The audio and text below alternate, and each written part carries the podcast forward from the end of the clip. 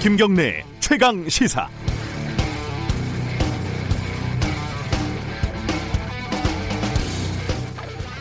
채널A 기자와 검사장 간의 유착 의혹에 대해서 채널A가 자체 진상 조사를 내놨는데 그게 참 허무하고 허탈하기 그지없습니다. 이 기자는 채널A 자체 조사에서 취재원에게 검사장급이라면서 보여준 녹취록은 창작물이라면서 법조 6개월 출입하면 5분이면 만드는 창작물이라고 말했다고 합니다. 제가 기자 생활이 20년인데 아직도 노벨 문학상을 못하는 건 법조를 출입하지 않았기 때문인 것 같습니다. 이 기자는 노트북하고 휴대전화 두 대를 모두 포맷했다고 하는데요. 참 깔끔한 성격일 것 같습니다. 데스크들도 카톡을 단체로 지웠는데 회사 구성원 전체가 깔끔한 것 같기도 하고요. 다 지워놓고는 취재원한테 들려준 녹취는 검찰 고위, 고위 관계자가 아니라고도 하지요. 몰래 사탕 먹다가 사탕 먹지 하니까 꿀꺽 삼키고 물 마셨어 이렇게 우기는 어린애 같기도 합니다.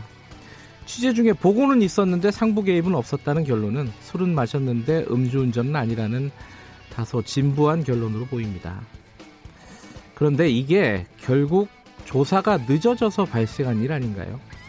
채널 A에게도 간부들에게도 그 기자에게도 모두 행복한 결말인 것 같은 느낌적인 느낌은 그냥 기분 탓이려니 합니다. 5월 26일 화요일 김경래의 최강 시사 시작합니다.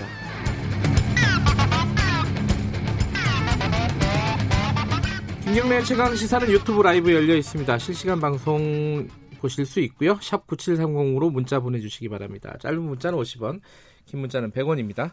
스마트폰 애플리케이션 콩 이용하시면 무료로 참여하실 수 있, 습니다 오늘 1부에서는요.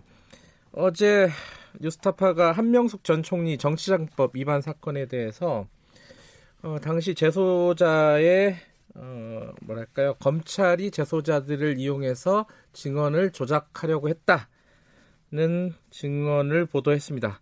뉴스타파 시민보 기자와 함께 관련 내용 좀 집중적으로 살펴보고요. 2부에서는요, 어, 열린민주당 최강욱 대표 인터뷰 예정되어 있습니다.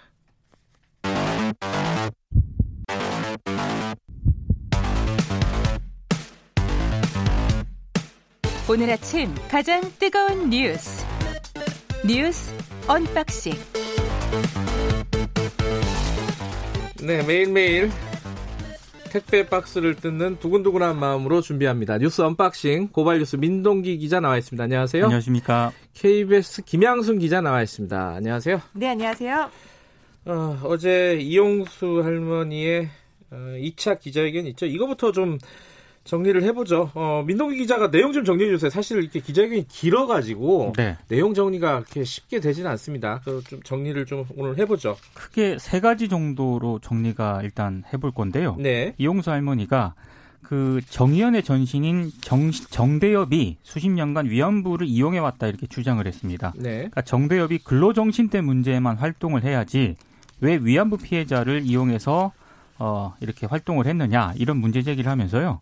어, 정대협이 위안부와 정신대를 섞어서 활동을 했기 때문에 네. 일본이 사죄와 배상을 하지 않았다 네. 이렇게 주장을 했고요. 또 윤 당선인에 대해서도 30년을 같이 했는데 한마디 말도 없이 사리 사욕을 채워서 마음대로 국회의원 비례대표를 나갔다. 네. 사퇴는 본인이 알아서 할 일이다 이렇게 얘기를 했습니다. 그리고 그 위안부 운동 30년의 점검 변화 필요성도 강조를 했는데요. 일본이 왜 사죄와 배상을 해야 하는지에 대해서 한국과 일본 학생들이 교류를 하고 교육을 통해 배워야 한다 이런 점을 강조를 했습니다. 그러니까 현재 수요 시위는 이어가되 변화를 좀 모색해야 한다 이런 뜻으로 좀 풀이가 음. 되고 있습니다.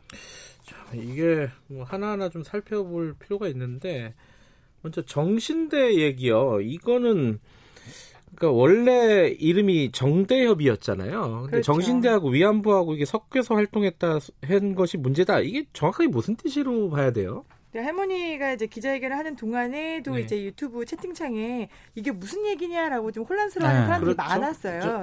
네. 좀 정의원 나중에 뭐 자료도 내긴 네, 했습니다. 설명 자료를 예. 바로 보냈는데 이게 지금은 기억 못 하실 겁니다만 90년대 초에 정신대 문제 대책 협의회라고 네. 생긴 게 이 정신대가 당시 일본 식민지 시대 근로 정신대라고 네. 이른바 남녀노소 가릴 것 없이 공장에 끌려가서 음. 이제 강제 노역을 했었던 사람들을 지칭했던 게 근로 정신대였어요. 네. 근데 이것과 이제 할머니가 말씀하신 위안부는 다른 거죠. 네. 근데 위안부는 공장에서 일하러 간다라고 속이고 가서 어떻게 보면은 몸을 파는 일을 시켰던 게 바로 위안부 아니겠습니까? 네. 그러니까 일본 군인들에게 예. 어, 성노예로 생활을 했다라는 음. 그런 증언들이 있었던 건데 이거를 당시에 90년대 초반만 해도 정신대라고 부른 게 내가 위안부다라고 나서는 사람들이 없었던 거예요. 그때 사회 분위기 상에서는. 네. 그래서 정신대라는 이름을 지어놓고 우리 쪽으로 와서 당시의 역사적 상황을 증언해 주세요라는 차원에서 이름을 정대협이라고 지었던 건데 이게 지금 할머니 기억에는 정신대와 위안부와 성노예가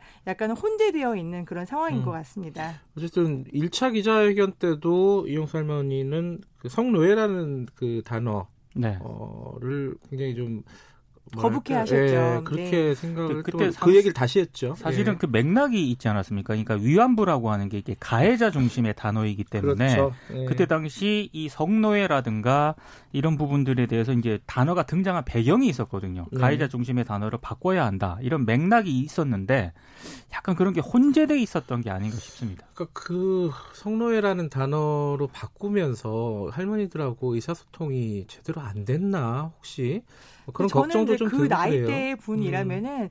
그 입장에서 봤을 때 성노예라고 불리는 거에 대해서 이게 한글의 어감이 좀 그렇죠. 세잖아요. 그렇죠. 예. 네. 저 제가 생각해도 굉장히 좀 부담스러울 것 같고 거부감이 느껴질 것 같고 이게 영어로 우리 유엔에서 섹스 슬레이버리다라고 네. 발표를 해서 네. 이 용어를 이제 또 정년에서 쓰기 시작했던 건데 당사자들이 거북해하는 용어라면은 이 용어에 대해서 우리가 운동이나 인권 운동이나 이런 부분들은 가져가면서 성노예라고 직접적으로 지칭하는 거는 피할 수도 있지 않았을까라는 생각을 좀 해봅니다. 그 피해자 중심주의 보통 그렇게 얘기 많이 하잖아요. 네. 그 의사소통이 얼마나 됐는지 그런 부분은 이게 뭐 싸우자는 얘기는 아니고 네. 그죠? 정의원에서 좀 얘기를 좀 해줬으면 좋겠어요. 이런 부분은. 네. 두 번째 얘기가 이제 윤미향 당선인 관련된 얘기인데 당선인에게 어 뭐랄까 섭섭한 마음, 뭐 사리 사욕을 채웠다 비판 이런 것들은 1차 때보다 더 날이 서 있었어요, 사실. 날이 좀 서 있었는데, 네. 어, 이런 부분은 좀 느꼈습니다. 그러니까, 예. 김복동 할머니 돌아가신 김복동 예. 할머니하고 현재 정의연 마포쉼터에서 살고 있는 기로녹 할머니 네. 이분들에 대해서 상대적으로 지역에 거주하고 있는 피해자 할머니들한테 정의연이 큰 관심을 보이지 않았다. 음. 이런 맥락도 읽혔거든요. 아하. 그래서 거기에 대한 서운함도 상당 부분 좀 반영이 된 게 아닌가. 저는 이런 생각도 들었습니다. 때문에 그렇습니다. 많이들 갈려 있잖아요. 단체 활동 열심히 하시는 분도 있고 또 그렇죠. 다른 단체에서 활동하시는 분도 있고 그런 부분에 대해서 좀 문제 제기가 있었고 아까 세 번째 말씀하신 게 이게 뭐 핵심일 것 같기도 한데 이거는 조금 어려운 얘기긴 합니다. 그 어떤 운동의 변화가 필요하다. 네. 어떤 부분이 정확하게 변화가 필요하다는 뜻일까요? 이게? 사실 1차 기자회견 때도 이제 기부금 얘기를 하면서 애들이 돼지 저금통 깨서 모은 돈을 가지고 음. 추운데 나와서 이렇게 계속 네. 집회를 하는 게 맞냐라는 얘기를 하셨고 이제 어제 기자회견에서도 돼지를 깨가지고 나와서 모았던 이 돈을 음. 가지고 이렇게 운동하는 게 맞냐 즉 기부금을 모으는 거에 대해서 이렇게 많이 모았으면은 이 운동의 방향을 새로이 잡아야 된다 음. 이렇게 연결을 하는 걸로 좀 말씀을 하셨어요. 이게 교육이 확실하게 이렇게 말씀하셨는데 두 나라가 서로 왕래하고 친하게 지내가지고 이 역사를 알아야 된다. 네. 그리고 이 억울하고 억울한 위안부 문제를 사죄받고 배상 받아야지 그래야지 우리가 이 누명을 벗을 수 있다 이렇게 말씀을 하셨는데 이 부분에 대해서 이제 어 소녀상 지킴이들이 같이 밤새 소녀상 지키는 거 많이 보셨거든요 할머니가 그리고 네. 너네들 고생한다라는 말씀도 많이 하셨다고 해요. 그래서 청소년들을 대상으로 한 뭔가 음. 교육 그리고 어떤 교육을 제대로 할 수 있는 공간 이런 것들을 계속 만들면 좋겠다 라는 걸로 읽힙니다. 그, 그 말을 하더라고요. 그 이용사 할머니가 이렇게 모금 운동을 하러 가는 거에 좀 부끄러웠다. 예, 예 그런 그죠? 얘기 하셨죠. 뭐 농구장 같은 데서 농구 선수들 네. 농구 경기 끝날 때까지 기다렸다가 그뭐 모금 받고 그 이런 것들이 그 운동을 어쩔 수 없는 측면이 있었겠죠, 당연히. 네. 운동을 하는 사람들하고 그 당사자들하고 약간 괴리가 있지 않았나 현장에서 그런 느낌도 좀 들었습니다. 어찌됐든 정의연에서는 입장을 냈죠? 뭐라고 냈습니까? 일단 뭐 공식적으로 뭐 어떤 구체적인 입장을 낸 건 아니고요. 예. 일단 마음이 아프다. 저희가 할머니 기자회견에 입장을 내는 것은 적절하지 않은 것 같다. 네. 이렇게 얘기를 했고 아마 구체적인 입장이 더 추가적으로 나올지는 아직 좀 상황을 네. 좀 봐야 될 것 같습니다. 네, 윤미향 당선인이 개인적으로 설명 자료를 지금 준비하고 있다라고 아, 준비하고 있대요. 예. 음. 일단 정의연 쪽에서는 할머니는 피해자고 피해자의 이런 구구절절하고 가슴 아픈 기자회견에 입장문을 내는 건 옳지 않다라고 하면서 네. 앞서 말씀드렸던 정신대 위안부 성노예의 이 용어에 대한 설명 자료만 보냈습니다. 네. 저희들이 3부에서 어, 정의연 그리고 이용사 할머니 관련된 얘기는 조금 더 길게 다룰 예정이니까 여기까지 하고요. 아까 제가 오프닝에서 말씀드렸는데 채널의 진상 보고서 이게 한 쉬운 페이지가 넘었죠? 네, 그죠? 정확하게 54페이지 분량이었고요. 네. 제목이 좀 재미있었어요. 이게 저희가 봤을 땐 채널A 기자의 취재원 협박 사건이었거든요. 네네. 네. 네, 그런데 제목이 신라젠 사건 관련 정관계 로비 의혹 취재 과정에 대한 진상조사 보고서 이렇게 아, 되어 있더라고요. 기네요, 제목이. 예. 내용들이 약간 뭐 사실 크게 딱 빠진 결론은 없었는데 어쨌든 정리를 한번 해보죠.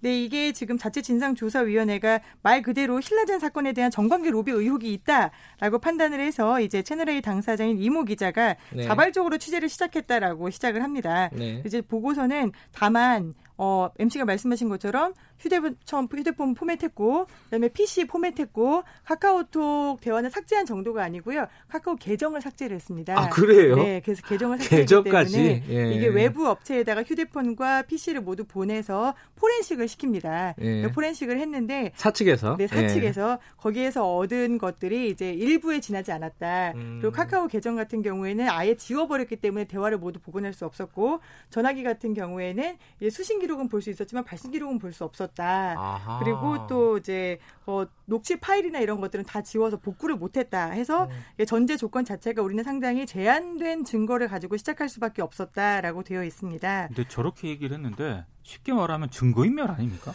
그 보통은 한강에다 갖다 버리는데. 네. 아, 저희도 어제 똑같은 얘기를 아, 했습니다. 아까웠, 네. 아까웠던 모양입니다. 한강에 버리지는 않아서 그래도 봐줘야 되는 거 아니냐 얘기를 좀 했고요. 여기 보고서 54페이지에서 가장 이제 우리가 예민하게 봐야 될 부분은 결국에는 검언 유착 부분이었잖아요. 네. 해당 검사장과의 녹취를 한 것이 맞느냐. 자, 녹취로 삭제했다고 했잖아요. 입증이 네. 안 됐어요. 그러면 해당 검사장을 평소에 친분을 과시를 했느냐라는 음. 게 중요하잖아요. 그래서 취재팀 전체를 데스크를 포함해서 조사를 했으니까 그 내용을 보면은 이 해당 검사장 우리가 뭐 이름을 부를 수 없는 자 내지는 볼드모트 내지는 윤석열 검찰총장의 최측근 이렇게 표현을 했어요. 예. 네. 표현을 했는데 이 최측근이 이제 땡땡땡으로 표시가 되어 있습니다. 네. 땡땡땡에 대해서 이 채널 A의 이모 기자는 땡땡땡이 말하길 어 그래도 제보자를 만나봐라 그리고 나를 팔아라. 라고 음, 했다고 나를 얘기를 팔아라. 네, 네. 나를 팔아라 얘기를 음, 했다고 하고요. 난 친하니까 그렇죠. 뭐 이런 그렇죠. 뜻이겠죠. 네. 네. 그 채널 A의 법조팀은 이, 이 기자가 땡땡땡이라고 말하면 다 이 땡땡땡은 그 땡땡땡이구나라고 아. 알고 있었다라는 아. 그런 증언이 나옵니다. 음. 그리고 이제 이모 기자가 이거를 꼭 만나봐야 하나요?라고 얘기를 했더니 이 해당 검사장으로 추측되는 땡땡땡은 어 내가 그 입장을 전달해 줄 수 있어. 아 이게 지금 지속적으로 중요한 얘기하고 있는데 웃고 그래요. 지속적으로 취재를 압박하는 나, 예, 아, 네, 땡땡땡을 제가 밝히지 못해서 너무 죄송한데. 아니, 그러니까 들으시는 청취자분들이 땡땡땡 하니까. 그, 그 땡땡땡하고 전화 통화는 했다는 건 확인이 된 거잖아요, 당시에. 그죠? 당시에는 어. 인정을 했는데 네. 어제 보고서가 나오고 나서는 아니다 통화도 아니에요? 안 했다라고 통화도 안 했다 그래요 네, 이제 또 부인을 했습니다. 어, 그러면서 끝에 네. 이런 부분을 하나 남겼어요. 그 채널 A 기자 진술하고 법조팀 동료 기자와의 통화 녹음 파일 등 일부 증거를 통해 검찰 관계자와 대화했을 가능성은 있다. 아, 어렵네. 이렇게 딱 한 줄은 걸쳐놨습니다. 네. 그래 이게 결국은 검찰 수사로 넘어가게 됐잖아요. 그러니까 자체적으로 뭔가 클리어한 상황을 만들지 못했으니까 그렇죠. 채널 A가 검찰 수사가 진행이 돼야 되는 상황이고. 근데 검찰에서 이 땡땡땡을 어떻게 밝힙니까? 어, 저한테 그러세요? 밝히도록 기, 어, 기대를 해보는 거죠. 아니 근데 녹음 파일과 같은 직접 증거를 지금 검찰이 확보를 못했기 때문에 네. 수사를 제대로 할 수 있을지는 솔직히 좀 의문입니다.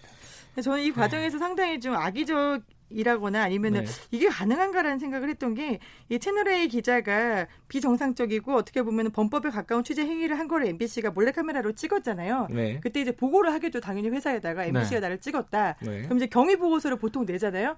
경위 보고서를 내는데 이, 이 기자가 낸 거는 경위 보고서가 아니라 반박 아이디어였습니다. 음. 제목 문건의 제목 자체가 음. 반박 아이디어인데 네. MBC의 보도를 어떻게 반박할 수 있냐?